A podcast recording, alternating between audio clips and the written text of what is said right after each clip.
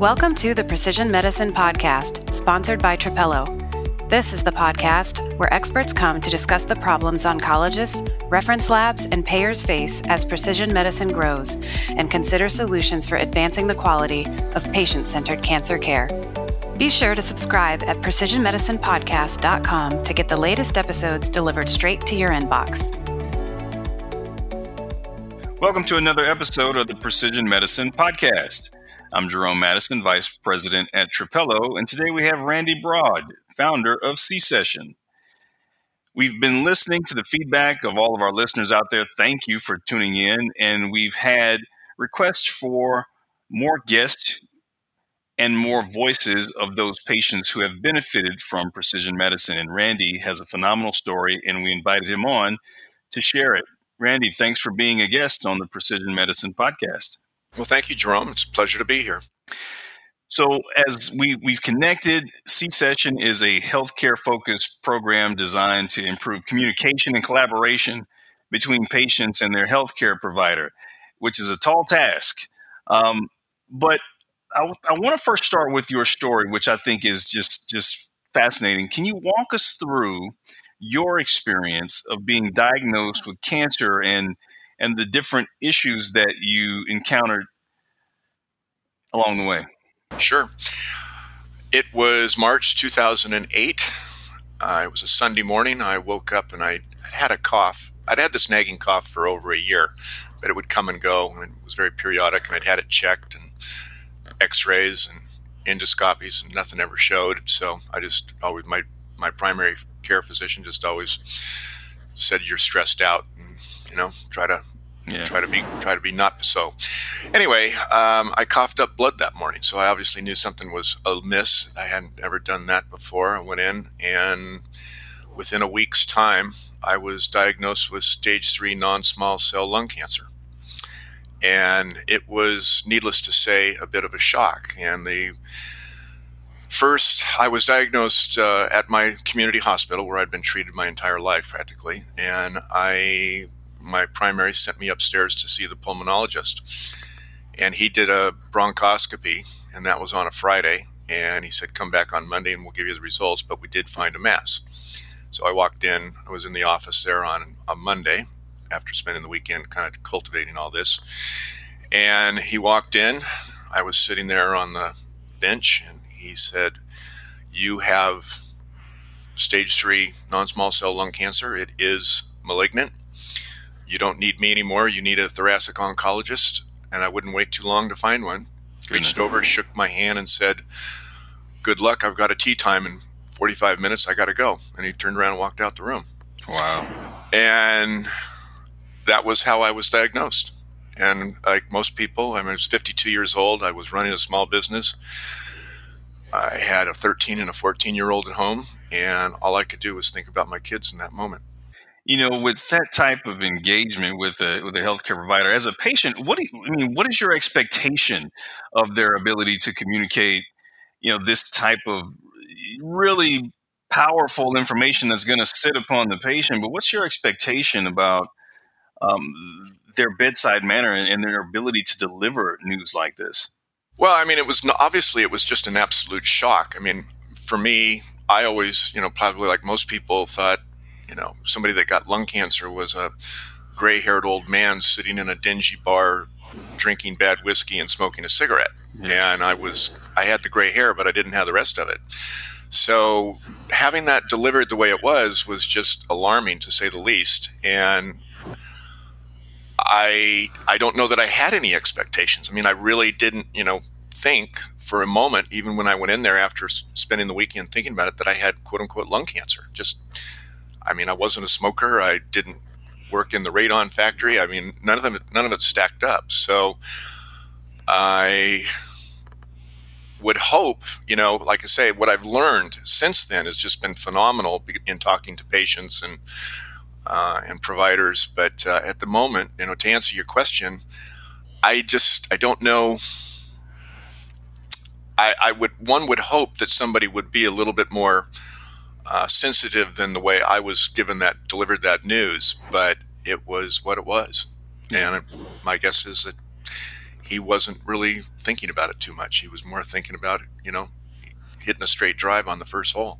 And then you went on to meet with the thoracic surgeon and other care providers. Did that communication with your providers improve?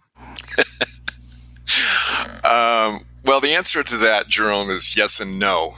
But I had to completely fire my first team because I met with the thoracic oncologist. He didn't even sit down next to me, he stood in front of me in the lobby and told me how he was going to take out my lung and put me on chemo and do radiation and be very, very aggressive and blah, blah, blah. Uh, and then he turned around and walked away. That was five minutes. And then he, but he said, I want you to meet the surgeon. And so I went and met the surgeon on the next day or two or whatever it was. And well, he was, he hadn't even looked at my chart. He didn't know if I was stage three or stage four. And by this time I knew, you know, the difference. And uh, this time I actually took somebody with me so that I had an extra pair of ears. And in the middle of his dissertation about how he was going to, you know, resect my lung, um, the phone rang and he goes, "Oh, hey, stop! I got to take this." And it was his wife, and he was. She asked him to stop and get groceries uh, on the way home, and I sat there just in utter disbelief. And then he got back into it and he started telling me more stuff. And then the phone rang again. He says, "Oh, sorry, I got to take this again." And then I looked at my friend and I said, "I can't do this. I've got to. I, I, I can't do this right now." And I got up and walked away. And he says, "Wait a minute, I'm not done." And I looked at him and I said, "I am." And I walked out of the room. And I didn't look back. And that was when I realized that I actually had to go shop for a doctor.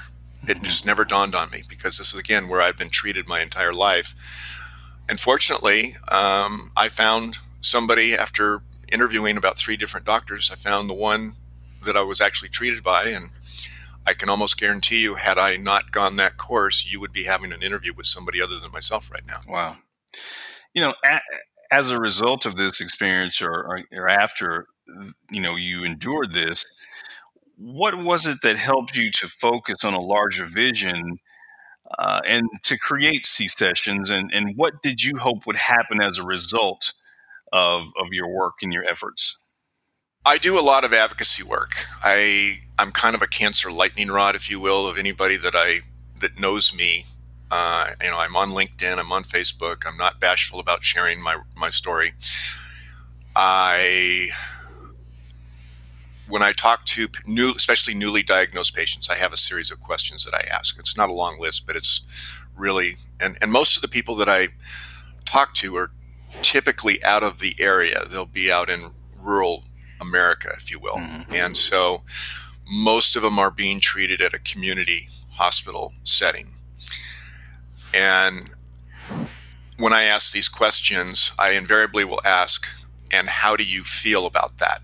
And nine times out of 10, they say, Well, I'm not happy or I'm freaking out. And based upon what most of them have said, I said, That's good because you should be. And I said, Have you gotten a second opinion? And again, nine times out of 10, they'll say, Well, my doctor told me I don't need one. Right. Of which time I will say, You don't need to walk, you should run. And so, because a doctor that says you don't need a second opinion, in my opinion, is not doing what they should be doing. How do patients find you? How do they come into the knowledge of what C Sessions is and, and how you can help them? Well, you know, I mean, I've just started this program. I did a pilot last year, and um, we did it at a planning meeting for a pharmaceutical. And um, I had spoken, they'd, they'd had me come in to be the voice of the patient before, and they had about 150 people and they actually were having this in Seattle and they said, Randy, would you mind doing it? And that's when I brought the idea. I said, instead of just me standing up and telling my story, what if I were to recruit a oncologist and we actually have a conversation and we discuss treatment options. We discuss how, you know, the journey for a patient, what would be, you know, how are ways to better communicate between the two parties anyway, they thought it was a good idea. We did it, and that's really where it was incubated. Um, but there were some things before that that led up to that that I had to explore, and but I just kept coming across this lack of communication between the parties and the lack of transparency. And doctors, for the most part, and again, I don't mean to stereotype, but they're they they speak a different language, and then you know just a standard human off the street. And they learn different things and they listen to abstracts and research and things along those lines. And so a lot of the times what they convey is incommunicable to just a layperson like myself. And so um, i wanted to break this barrier down so that it was more transparent. And that's really what where it started. What types of events has c sessions given and how can patients actually get involved if they want to participate? Well, what I've done so far is we we do live taped programs, and then we'll edit these segments down so that they're based on specific topics, and then put them on the internet um, for distribution.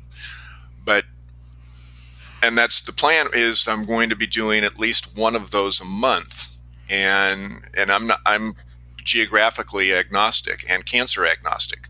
Doesn't matter whether it's lung, breast, colon, pancreatic. I don't care, you know, because the the message is the same. You still there has to be communication between the two parties. And yes, you know, the treatment options are different. But again, in, in setting up these programs, uh, they're not rehearsed. We have a set of topics that we will cover, and it's pre pre agreed between the two parties, so that you know we're not um, embarrassing somebody, if you will, but at least, uh, but we're having a conversation around treatments and then what is the best way to communicate some of these uh, different options. You know, you mentioned that your diagnosis was 10 years ago, and the way we treat you know non-small cell lung cancer today is completely different approach than the way we did it uh, 10 years ago as precision medicine has become a very you know common topic of conversation but you know, was when you were being treated and diagnosed, was the topic of gene testing, molecular testing discussed at all? And, and when did you come into the knowledge of like precision medicine and, and uh, you know targeted therapies? Well, it let me. It was about halfway through my treatment, and I remember sitting there specifically talking to my doctor, and I said, and this was, I mean, after I was deemed inoperable, which was done while I was on the table. Um, and then I started another. I started my second round of chemo and and combined with radiation. So I had CRT for about four months, um, the remainder of that year, and I. I remember asking him. I said, "So Renato, what if this doesn't work? Then what?" And he looked at me and he says, A little white pill. And I said, Really? What's a little white pill? And he says, Well, let's just put it this way if it if you drop it in the toilet, you're going to reach in there and pick it out and keep using it because it costs mm-hmm. about fifteen thousand dollars a month. Now, he was obviously trying to be humorous about this, but it was um, at the time it was a um, clinical trial. It was crizotinib, which Pfizer created, and um, but it was not in a pre. It was like I think in phase three at the time. But he went on to say this is um, a targeted therapy, and that was the first time I ever heard the word. But no, they did not test, you know, um, for ALK or EGFR or any of the um, at the time, which I have subsequently learned more about. But um, and there and to your point jerome there is a lot of different precision medicines that have occurred over the last 10 years and i've seen numerous people benefit significantly from such. Yeah. I want to take a minute to pause for our listeners just so, just so you can understand the context of what we're talking about here. Now randy you presented at stage three. You were on the operating table and they opened up and they deemed you inoperable at that time. And then you went on to be treated with chemotherapy and radiation, but you did not receive a targeted therapy, nor was your tumor profile. Is that correct? That is correct. Yet you are a 10 year plus survivor. That is that alone is remarkable. And I'm sure you have many physicians and, and, and people who, who've said the same to you and, and, are very interested in your particular case for that reason, isn't aren't they? I have um, been called an anomaly. I've been called a lot of things, but yeah, I was actually had one doctor. I was about five years out, and I shared it with him, and he looked at me and he just shook his head. He says, "Wow, you're an anomaly," and I went, "Hmm, okay. Uh, and then one time I was back east. I was actually up um, in New York, and I was asked to present again before a group of research individuals for a major pharmaceutical. And I remember one of the vice presidents of research at the end of my presentation, he said, um, I don't think you really ever had cancer. I think you should go back to your physician and find out, um, make sure that they didn't get your chart wrong. OMG. And um, I remember going and telling Renato that he about fell out of his chair. Oh my gosh. And so um, he pulled up my chart. He showed me my lung. He showed me, he brought every, he says, next time you go give a presentation, he says, I think you should open with this. yeah. Oh, wow. So yeah, I've, I've heard it all, Jerome. There's no two ways around it. There, um, but to your point, yeah, there's, I'm, but you know, it's funny. I know more 10 year survivors now. Um, than I did five years ago. That's for sure. Well, there's obviously a reason you're still here, and the mission that you're you're carrying on with C sessions is vitally important. So, you know, if you're speaking to those physicians that are out there, many of them listen to the podcast. What do you want them to know about the importance? About number one, bedside manner, but also the importance about communicating about precision medicine. The options are there with their patients. Well, it's key. that's to me uh, at, at, the very root of of this situation is to have a transparent conversation to be able to discuss what's what all the various treatment options are, and based upon their tumor type and their stage and et cetera, et cetera.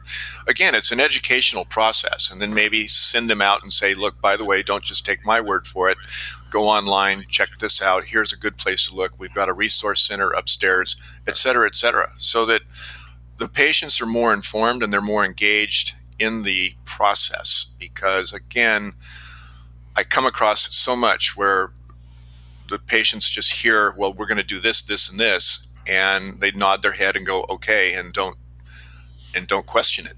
Yeah. And again, I think it's really a two way street. It's obvious that you are here for a reason because your legacy continues with the work that you're doing with C sessions, but you also wrote a book called "An It's an Extraordinary Life. Don't miss it. Tell us about your inspiration for writing your book and the message that you have inside. Well, I was just out of, uh, you know, I, okay, so let me back up here just a little bit. When I was deemed inoperable on the table, in my post-op meeting uh, with the surgeon, he told me. I mean, I remember asking the question. I said, "So, again, how naive I was at the point at the time." I, I said, "So, since you didn't take anything out, I guess that's a good thing." And he looked at me. and says, "Well, actually, quite opposite." He goes. Um, we didn't take it out because it wasn't going to solve the problem. You still had infected lymph nodes, and you're going to have to be treated with a fairly affordable fairly aggressive form of chemo combined with radiation. And he says, and you probably only have about a year to live. So if I were you, I would get your things in order. So there again was hmm. somebody giving up information that I didn't even ask for. And obviously he was incorrect. And again, I remember when I shared this with my doctor, I, I could see the the fumes coming out of his ears, if you will and um, it, he was not pleased with that. Even though this surgeon was probably, you know, as good a research, as good a surgeon as you could hope for with a knife, but he just lacked the bedside manner element. So, with this, given this news, I sold my business. I took my kids out of school. We traveled various places. I wanted them. I wanted them to know more about who their father was because I had been running this business and working so hard at that, um, you know, I had I had missed some really key moments with my kids, and so I wanted to have the remainder of my life be focused with them. Mm-hmm. And um, about a year out of treatment, I was obviously still alive, and I came across a book publishing coach, and just very, very randomly. And anyway, on that moment, I decided to write a book. and it was dedicated. It was basically for me to just chronicle some stories that mattered to me in my life that helped shape who I was that I could leave for my kids that they could browse or refer to in the event I wasn't around and share some of the things that had lightened me as I grew up. And um, so that's what it was really about. And it's since um, it's actually become an Amazon bestseller. And um, it's one of the greatest accomplishments of my life, believe it or not. Tremendous. Randy, do you have any examples of how you've been able to work with patients who've gotten in touch with you, maybe for a second opinion or to answer, you know, some of their questions? Yes, I have had quite a few, and but one particular really stands out. I had a close friend who was diagnosed stage four non-small cell lung cancer. He was inoperable, and he was in a rural setting. He was in South Dakota, to be exact, and he was sharing he was not doing well and he said he'd been to see his oncologist there locally and he said he just didn't like what she was saying and i didn't like it either and i said you know let me see if i can you know get you um, to at least you know talk to my doctor here in seattle who works at a at seattle cancer care alliance which is a academia cancer center and so I called my doctor. He said yes, have him contact me. They put him and he, they talked on the phone. Matt got all of his records wired over. Uh, Renato looked at him and said, "You are a absolute prime candidate for this clinical trial." So he talked to Matt's oncologist there locally. The oncologist agreed, and Matt was put on this clinical trial. Matt lived another five years just from that engagement. Incredible. Unfortunately, he passed away last fall, but he got five years off of doing a clinical trial and being getting a second opinion from a academia cancer center and i can't stress this enough how important that is so you you encourage clinicians with their communication with their patient but you actually also encourage patients and help them communicate with their provider as well it's a two-way street and that's why again i think it's really important that patients do self advocate and be as engaged in this process as they can possibly be. And again, when you hear the words for the first time, you have cancer, I know it's a daunting situation, but it's so important and it's the, it, it can be the difference between life and death. Well, Randy, it is indeed an extraordinary life. And uh, for our listeners, tell them where they could possibly go get the book and your website um, if they want to connect with you? The book is available on Amazon, uh, and it's it's an extraordinary life. Don't miss it. It's both in. Um, you can get it electronically, you can get it paper bound, or you can have it audio version. Either one, take your pick. And um, the website is csessions.com, and on there there's a contact button. And I'm on LinkedIn, I'm on Facebook. Um, those are my two primaries that I that I work through, and um, and I'm always you know if you reach out to me, I don't think there's anybody ever that I haven't returned the phone call. So more than happy to address and discuss, and we'll be doing a lot more podcasts in the near future. So I'm very grateful to have been here and got a chance to talk to you, and and um, hopefully this will be beneficial for all. Absolutely. We thank you, Randy, first of all, for your, your courage for launching C sessions and sharing your story with as many providers and other patients because you are an inspiration. And most importantly, the mission that you're carrying out to improve communication and collaboration between patients and their healthcare providers. Because with any relationship, the thing that will ultimately make it successful is communication, and healthcare uh, is one of the most important areas where this needs to be continued to be refined. Thank you for being a guest on the Precision Medicine Podcast. Thank you. You've been listening to the Precision Medicine Podcast, sponsored by Trapelo. Trapelo is the first clinical decision support tool to align the interests of oncologists, labs, and payers to give patients the best chance at beating cancer. To learn more, visit gettrapelo.com. To subscribe to the podcast or download transcripts of any episode, visit precisionmedicinepodcast.com. We invite you to join the conversation on social media. You can find us on Twitter at PMP by Trapelo or on LinkedIn at the Intervention Insights company page. If you know someone who would enjoy the Precision Medicine podcast, please share it. They'll thank you, and so will we. We hope you'll tune in for the next episode.